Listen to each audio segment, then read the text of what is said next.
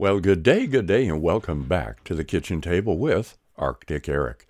Good to have you here. Wherever you are and whatever you're doing, I want to thank you for taking this opportunity to meet me here at the kitchen table. We're going to continue on the, the theme of you can't live in a vacuum.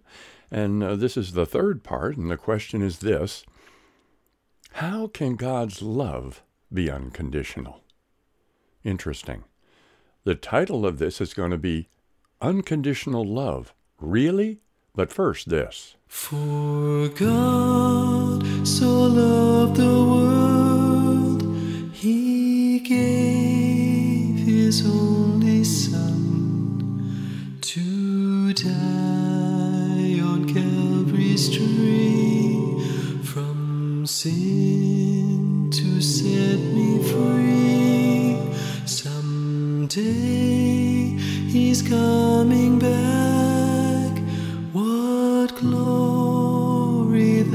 will be! Wonderful love to me. You might wonder, what do I mean? And what does the term mean? Living in a vacuum. Well, what it indicates, or what it can mean, is the person who chooses and prefers to live alone in the world of his own thoughts, or the prison of his own thoughts. Because God declares that for the Christian, that our thoughts are not his thoughts. He doesn't want us to be a prisoner of our thoughts about what love is or our experiences as to what love is and to reflect only on that. No, he wants us to know what does he say about love? What does the God who the Bible tells us is love, what is his viewpoint on love? Now we have the term love being conditional, God's love being conditional or unconditional. And we can say that God's love is unconditional according to His grace and mercy, that God demonstrates His love for you and for me and for the whole world through the work on the cross of Jesus Christ. But we need to remember that the, the term conditional or unconditional love, they're humanistic psychological terms and they're not found in the Bible.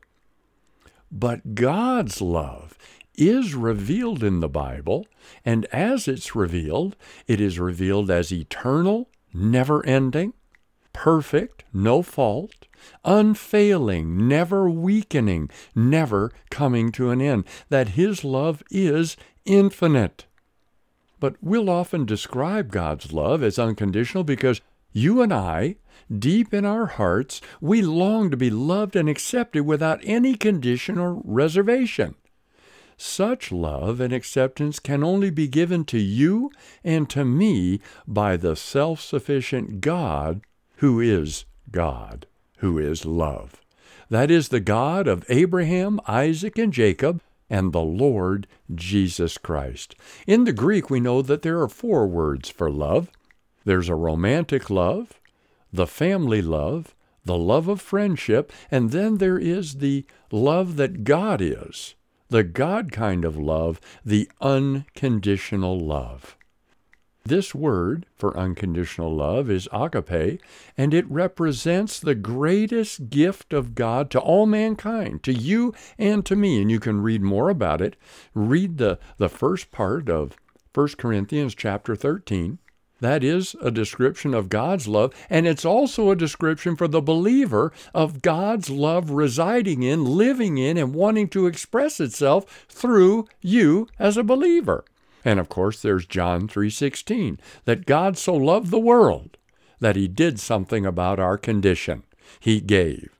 God is a generous God, a giving God, a gracious God, and he so loved you and me unconditionally loved us, that He, without reservation, gave us an eternal hope in His love, His perfect love, His unfailing love, His infinite love, as demonstrated in Christ going to the cross for your sins and my sins, and God raising Him from the dead, that you and I might know God's love and know that God's love is manifested in a person the person of Jesus Christ, and He is in us by the Holy Spirit. The very love of God itself is in us by and through the indwelling person of the Holy Spirit.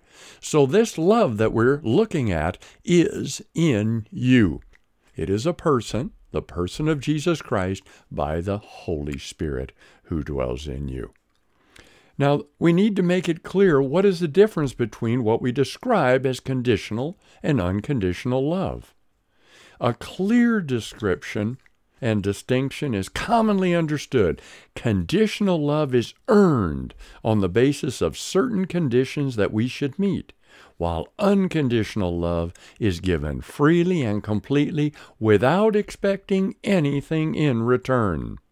Loving conditionally means to love if the object deserves the love. None of us deserve God's love. But because He's gracious and merciful, we receive what we don't deserve. We receive His love. And we receive it despite whether or not we think ourselves worthy or anyone else. But there's a problem that comes up and that is that often in Christian circles, particularly when love comes up, it is connected to our acts of love. Now, it's true that a believer who's born again and filled with God's love, that new heart, that new life, that spirit driven, grace driven life will do certain acts of love. But whether those are there or not, it doesn't change the fact that God loves every man, woman, and child who says yes to Jesus. Now, of course, he loves the whole world, whether they say yes or not, but I mean it in the context if you're going to have God on the inside, if the God who is love, eternal love, perfect love, unfailing love, infinite love, if he's going to be your father, then it requires a new birth, and that birth happens by the Spirit as you trust and believe and hope in Christ alone, repent and turn to Him, then this love comes in you. This person comes in you. And He is unconditional before you meet Him, after you meet Him, and eternally in the relationship He wants with you and through you. You see, God's love is unconditional because that's His nature. There is never a moment when God does not love. There is never a moment when God does not love you. Because He is love, and He paid the ultimate price for you, and it is unconditional. I say that again. His love for you is perfect and it's unconditional. And everything he does is based on who he is. He's love. God is good and generous to everyone, regardless regardless of their disposition toward Him. The rejection and rebellion of humanity against God can never change the truth that God is love. In other words, God is always a God of love despite your actions, my actions, your attitudes, and my attitudes. God has given us the best gift fully manifested in the person of Jesus Christ, so that we might know His love deeply, intimately, and personally, and thereby have this relationship with Him. Since God's plan from the beginning has been to prosper you and protect you and give you purpose in life, it's through His love for you that this is accomplished. And even more, this extraordinary love grants those who receive and believe in Jesus the permanent status of a child of God. What a great blessing and privilege to be compassionately loved by the Heavenly Father with the likeness of a father child relationship. No matter how old you get, no matter how old I get, God is older than we are. And God doesn't have any more than any of us an ex child.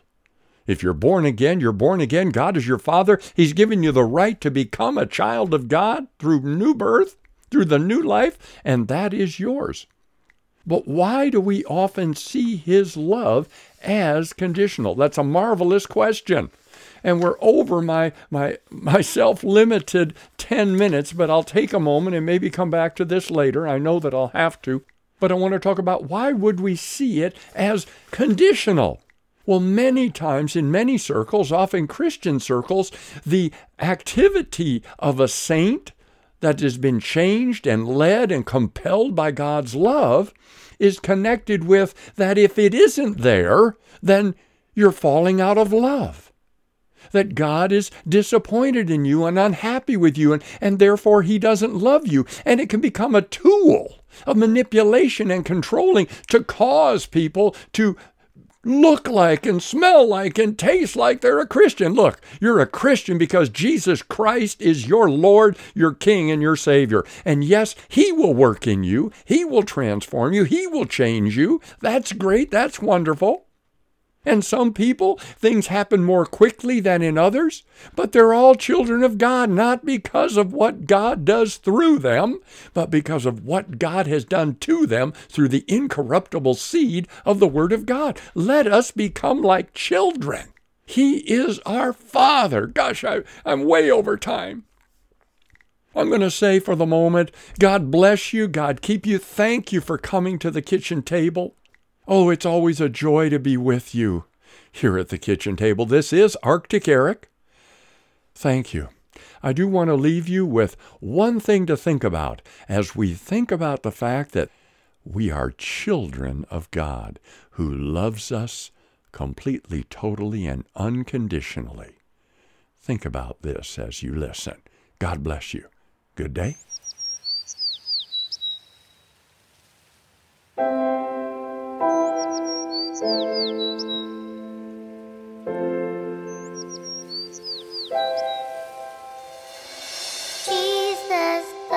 me this